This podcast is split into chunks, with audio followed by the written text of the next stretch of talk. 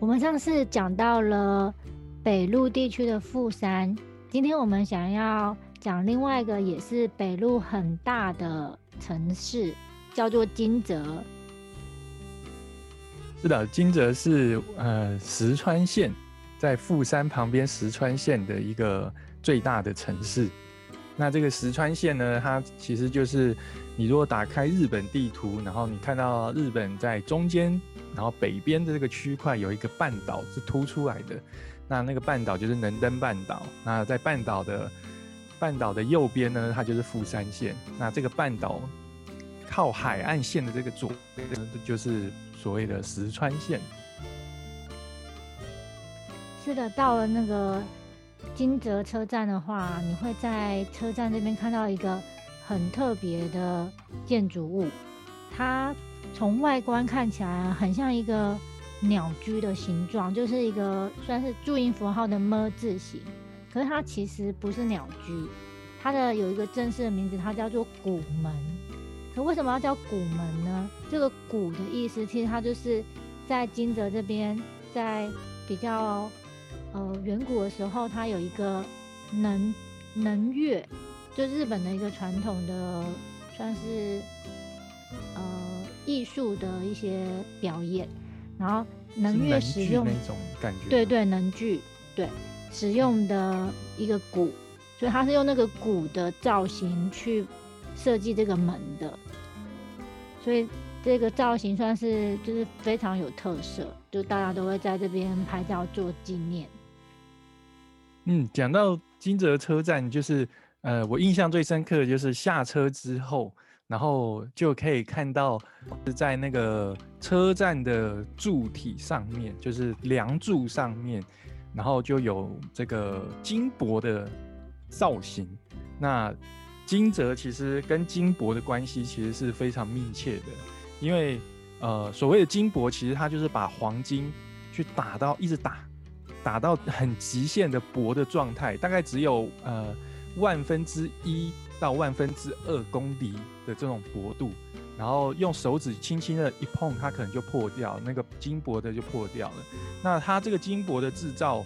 是从十六世纪末开始，不过过去在日本的历史中，江户幕府它规定金箔的制造只能限在限于江户，就是现在东京跟京都这两个地方。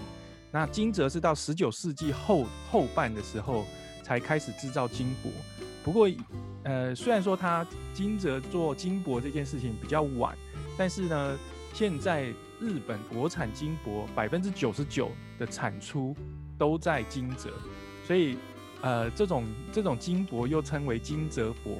所以大家到呃金泽就会发现，从你呃你在车站开始就已经可以看得到跟。就是金箔相关的商品或者是艺术摆设，那金箔也是金泽的一个特产之一。嗯，金箔在金泽算是真的很有名，它不只是在一些艺术品上面，有一些食物，我们等下也会介绍一下，很多食物都会加上金箔，让这个食物就瞬间变得非常的特别的。那我们这一次住在金泽。我们是选择一个呃金泽的一个地名，叫做香林坊。那这个香林坊会选择它，其实香林坊离车站有有一点点距离。那不过我们会选择香林坊呢，最主要的原因是因为在这个香林坊的附近，走路大概十分钟左右就可以走到，就是金泽市区内，就是四个四个蛮有名的景点。那这四个有名的景点呢，也是我们今天想跟大家分享一下的。那首先第一个就是金泽市内最古老，然后也是我个人认为最可爱的颜色，叫石浦。那我香香可以介绍一下这个石浦神社吗？对啊，石浦神社真的是很可爱。它虽然它的整个神社的算是面积不是很大，可是。它里面最有特色的就是它有很多御守。什么叫很多御守呢？就是因为这个神社呢，它其实最主要的会有很多女生会来这边祈愿，所以讲到女生的话，我们就会想到，就是它其实大家都是来祈求恋爱成就。它这边的玉手呢，有一个系列哦，它是有圆圈点点，然后很多种颜色，据说有四十种颜色可以选择。对，所以而且这些颜色还会配上它相相对应的纸袋。对，所以它是一个很细心的神社，它会让就是来参访的人，他有很多种选择。然后除了这个圆圈点点的玉手之外，在这个神社里面有一个非常可爱的吉祥物。这个吉祥物呢是一个戴乌纱帽的小狗狗。对，它的其实它的日文名字叫做 Kima 奖，它自己也有一个小小的玉手。它的它的这个玉手呢叫做决定玉手。什么叫决定决定玉手呢？就是你想要做的事情，到最后都会成为一个呃。被决定的事，就是你的想要做的事情都会成功。然后这个玉手的造型就是一个很可爱的白色的小狗狗。然后除了狗狗的这个吉祥物之外呢，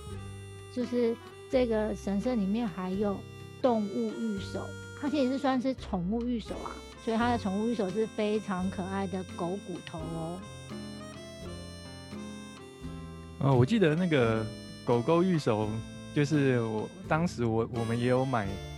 就是这个狗狗玉手，然后觉得哇，这一这一个神社的玉手真的很很多很可爱的，很可爱的造型。然后这个神社也很妙的是说，我们后来回到台湾之后，我有在我的粉砖分享这个呃石虎神社，然后这个石虎神社的官方粉砖呢，还来我这边按赞留言。那我觉得他们真的是一。蛮用心在经营的一个神社，然后也是一个呃神社，虽然看起来不大，是它的御守真的是非常非常有特色，然后也是非常推荐大家，就是有来到这个金泽的地方，可以去这个神社走走，然后看看这个御守的部分。嗯，那刚刚我们住在这个香林坊，主要就是呃因为有四个景点嘛，那石浦神社是其中一个景点。那这四个景点最神奇的地方就是，这个四个景点呢，它就分别在呃一个十字路口的个四个角。那石浦神社是其中的一个角，它的正对面呢，就是呃台湾在台湾也很有名的，就是有着神奇游泳池的一个美术馆，叫做金泽二十一世纪美术馆。那香香对这个金泽二十一世纪美术馆还有什么印象吗？对啊，它的造型是一个非常圆形的建筑物，对，所以有人说它可能是一个呃优服的造型吗？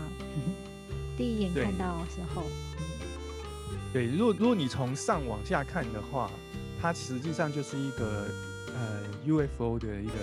造型的建筑物，然后它的四周完全都是用那个透明的落地玻璃。打造的，所以不管在白天，白天采光一定是非常好。然后在晚上的时候，如果里面还有还有在展览或还有在营运的话，里面的光线会透出来，那也是非常有特色的一个馆方造型。嗯，那呃，听说它的它的外面其实有蛮多，对，它的外面有蛮多这个艺术，也是艺术家做的一些一些长。常设的一些展展品，那这个美术馆就是呃非常值得去去去看一看，或者是去体验一下这些艺术家想表达的事情。现在还记得有哪些吗？我记得好像有很像耳朵的一个从地上呃延伸出来的一个，那个算是铁银色的造型的耳朵。然后它其实是连接在地下的，所以你可以对着这个造型说说话，然后它会传到另外一个，就是一个装置，然后跑出声音来。对，它它这个其实就是在金泽美术馆的外围，就是外户外前面这个草皮上面，它总共有十二个。就是像是那个呃乐有一个乐器叫做低音大号，就是呃，它是一个像喇叭的感觉的一个一个造型的的建那个艺术品，然后你可以对着这个喇叭里面讲话，然后它是从地上长出来的嘛，所以这个喇叭呢。就是这个耳朵，你对它讲话的时候，到底你的声音会传到哪？这十二个呃耳朵的哪一个？对，没有人知道，因为它是在地下连接的。嗯，所以它这个基本上就是你可以去看讲讲话，然后对趣味性，搞不好刚好你的对应的那个耳朵刚好也有人正在听，然后就会听到你的声音。那这是一个德国艺术家的一个作品。那我个人印象也很深刻的是，在他这个美术馆一样，在美术馆外围的这个户户外空间上面有一个呃彩色屋。那这是一个丹麦艺术家，就是在二零一零年为金泽美术馆创造的一个呃也也算是一个装置艺术。那他就是用不同的颜色的这个墙面。然后，但是它是这些墙面呢，它都是带着半透、半透明的概念去，呃，用圆形的方式去围绕的。所以你在不同的角度上面，因为你看到的是不同颜色堆叠起来的墙面，所以你就会看到是，呃，就是围绕它走一圈，你就会看到不同颜色堆叠起来的颜色墙面。那这也是一个呃，完美拍照的一个好景点。对，我觉得这个那香香二十一世纪美术馆的整个设计感真的都蛮文青的，所以喜欢文青的人应该对于这边就会非常的，就是可能一待就可以待一个下午吧，就可以拼命的拍照留念。对，对，然后这个二十一世纪美术馆里面最最著名，在台湾最著名的就是呃有。一个神奇的游泳池，那这个神奇的游泳池呢？如果你是要在呃游泳池上方参观的话，那你可以不用买票进去看展，就可以在游泳池上方就是看这个游泳池。但是如果你想出现在游泳池下方的话，那你就需要买票才能进去，然后到里面，然后才才能就是从游泳池下方往上看。那这个游泳池，呃，算是一个第一第一眼看的时候，真的会觉得蛮有趣的。那呃，这个游泳池呢，它有一个呃，就是游泳池嘛，都都会有那个下水的那个栏杆嘛。那这个这个下水的栏杆在游泳池的下，就是在下面底在水面里面，其实也有这个延伸的栏杆。嗯然后，呃，其实这个栏杆是不能攀爬的。就是在下，你在游泳池里购票，你可以走进游泳池里面，然后它是不能的，所以如果你去这边的时候，你要千万要记得，即使你要拍照，你也不能去攀爬这个，不然的话，呃，在游泳池上方会有管理人员，管方的管理人员，他会 一直跟你讲说不可以攀爬哦之类的，对对对，那这个就是一个非常多，呃，就是往。不管是布洛克啊，或者是来金泽美术馆游玩的台湾游客会拍的一个景点。对对对对，那讲完金泽美术馆之后呢，就是呃，刚刚有讲嘛，这个十字路口它其实有四个景点。那呃，其中两个景点就是石浦神社跟金泽美术馆。那接下来在金泽美术馆的斜对面，它就有一个呃叫做兼六园的地方。那它是日本三大名园之一。那三大名园就是呃，相就是自然，既然叫三大名园，就代表是它非常的漂亮。那这三大名园是哪三大呢？第一个就是我们今天讲的兼六园，第二个就是冈山市的后乐园，然后还有水户市的协乐园。那他们三个就并称日本三大园。那这个兼六园，它是需要门票买门票才能进去看的。那它这个是呃过去的这个城，就是城主、藩主的一个呃自己盖的一个庭院。那这个庭院，因为因为是因为是藩主嘛，藩主嘛，那这个庭院就不是我们一般家那种小庭院了，它就是一个有点像是一个小公园的一个一个很大的庭院。这个庭院里面呢，当然就是有呃有有呀，然后有很多的绿色植物啊。那里面最比较特殊的就是有很多松松树。那有些松树是大有来历的，有些松树是，比如说在里面有一个有个霞之池，那这个霞之池上面它有一个唐奇松，是算是里面呃很有名的一棵松树。那这棵松树呢，它是呃第十三代的藩主前田齐太，他从琵琶湖畔的唐奇松去取下它的种子，转种在这里，所以它这里面其实。有很多都是有不小的来历的这种这种诶树木，那也是很漂亮很漂亮的地方。嗯，因为它其实是一个日式庭园，所以你到这个大公园里面，你可以看到很多日式的呃庭园的一些设计，像可能它会有一些呃堆砌的假山啊，或是它会有一些呃。亭台、造亭台，或是有茶室，所以这整个风格非常的日日本的感觉。对，然后呃，刚刚有讲嘛，因为这个这个兼六园里面很多松树，然后这些松树，呃，这些松树其实在过去太平洋战争的时候，就是日本的政府曾经有下令去呃。去兼六园这边把这些松树上面纸，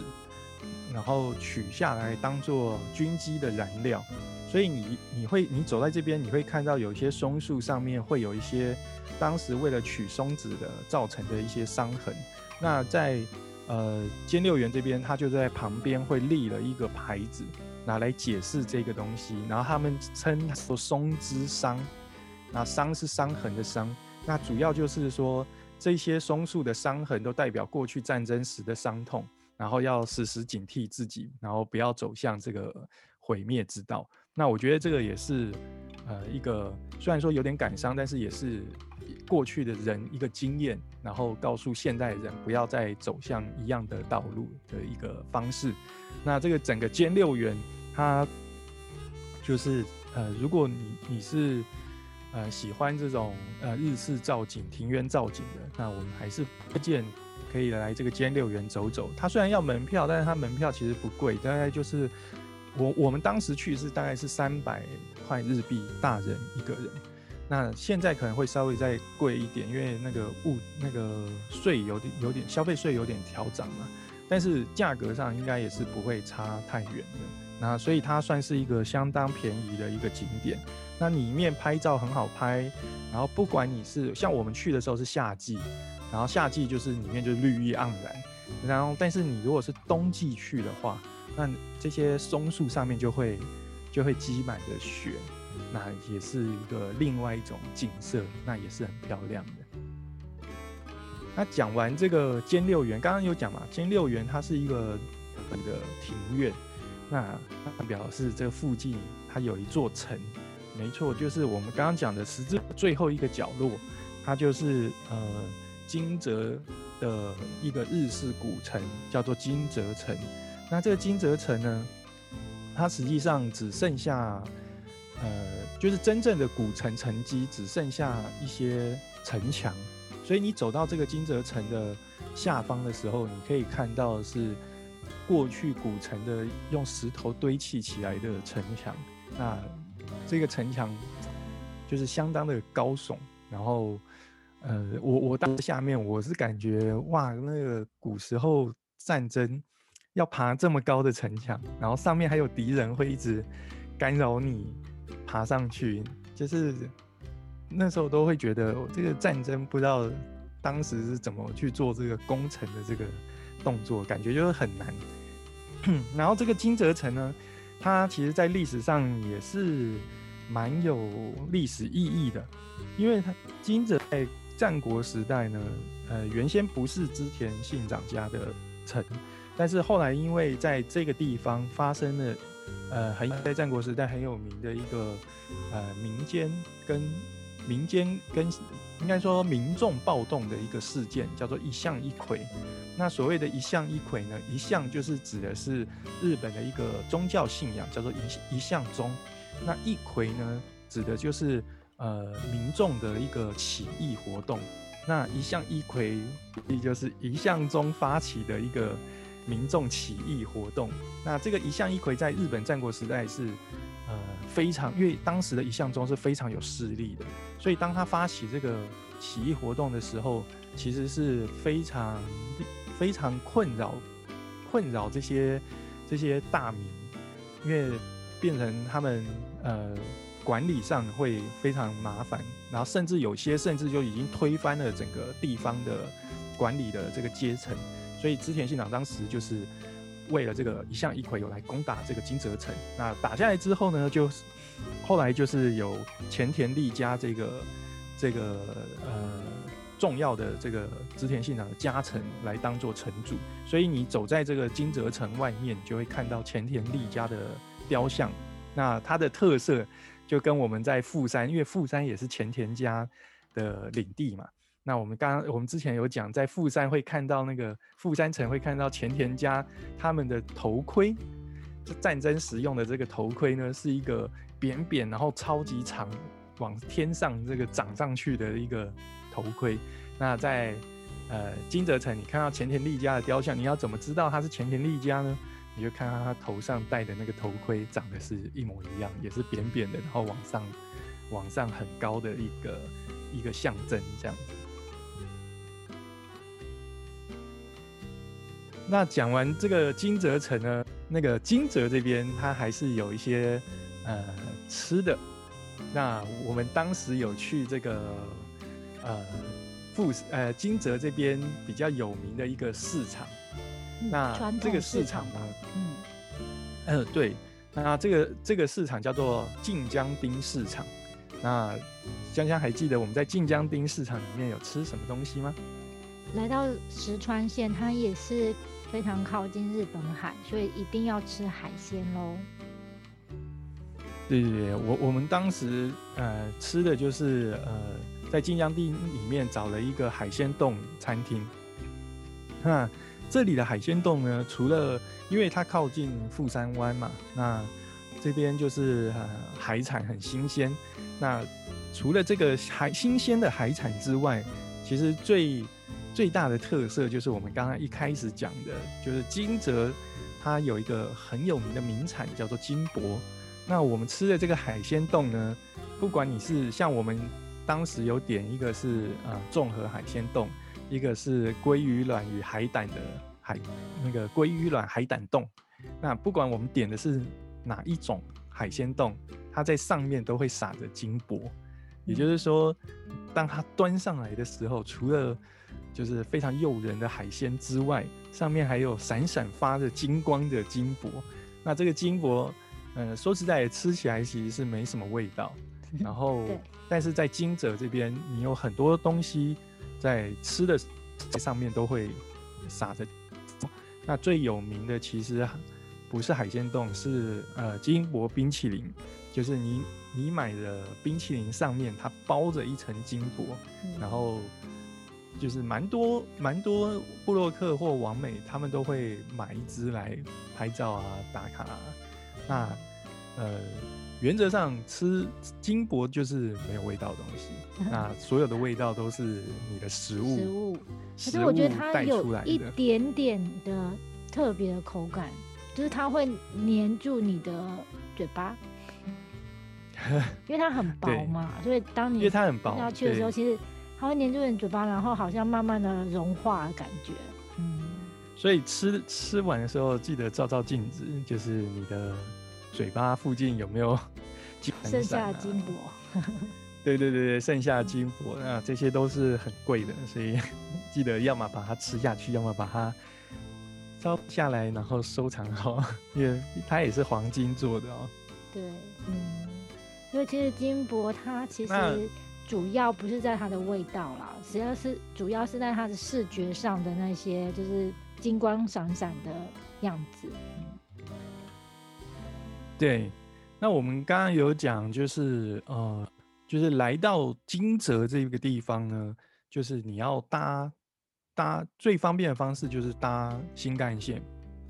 然后金泽车站下车。那这个新干线其实它就是北陆新干线的最尾端了，就是北陆新干线从呃东京这样一路开开开开开开到我们上次讲的富山之后，它后面。就是有一个最尾端的地方，就是在这个金泽的地方，所以，呃，最方便的方式当然就是坐这个那个北陆新干线来来来到这个金泽。但是呢，因为新干线很贵，所以在日本大家也知道，日本 JR 就是喜欢就是推广，为了推广这些呃旅游，所以他会他会做很多这种周游券。那在我们去的那个时候呢？有一个周游券叫做柯南周游券，它是一个四四天的周游券。那这个柯南周游券呢，现在已经没有了，但是现在它取而代之的呢，叫做呃北陆地区铁路周游券。那这个北陆地区铁路周游券基本上跟柯南周游券是一样的，就是它的范围是一模一样的。那差别只是差在呃当时的柯南周游券有有，因为它。它叫柯南嘛，那它就是有一些活动可以可以参加，比如说你可能到了上面有规定几个景点啊，然后你去那些景点盖章啊，然后最后全部都盖到，它可以就像柯南解谜一样，它可以给你一些奖励，但是无所谓，因为真正的重点还是在于交通上面。那这个北路北路地区呃铁路周游券呢，它的范围就从呃。富山的前一站叫做黑布与奈月温泉站，那就是从这个黑布与奈月温泉站呢到的这一段的北陆新干线都可以搭乘，但是你你只能搭乘自由席，不过无所谓，因为因为自由席其实基本上就已经很够用了。然后它这个四日券，呃，成人的成人的票呢，在台湾买就是海外日本海外买。成人的票是五千零九十日日币，日本车站买的话，那就会比较贵一点，是五千六百块日币。对，所以它其实很划算，非常划算。那这个四日券里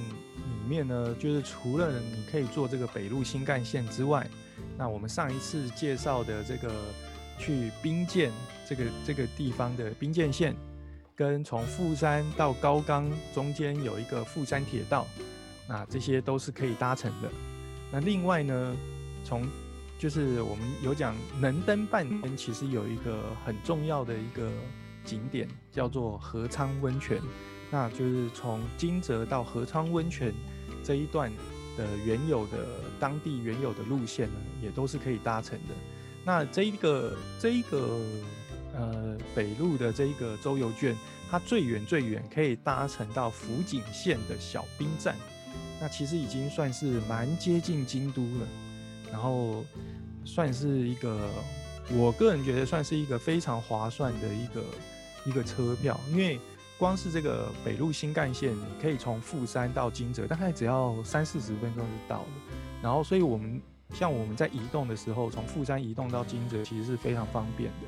那他刚刚有讲，他在起，就是他的这个票券的起点，就是最最东边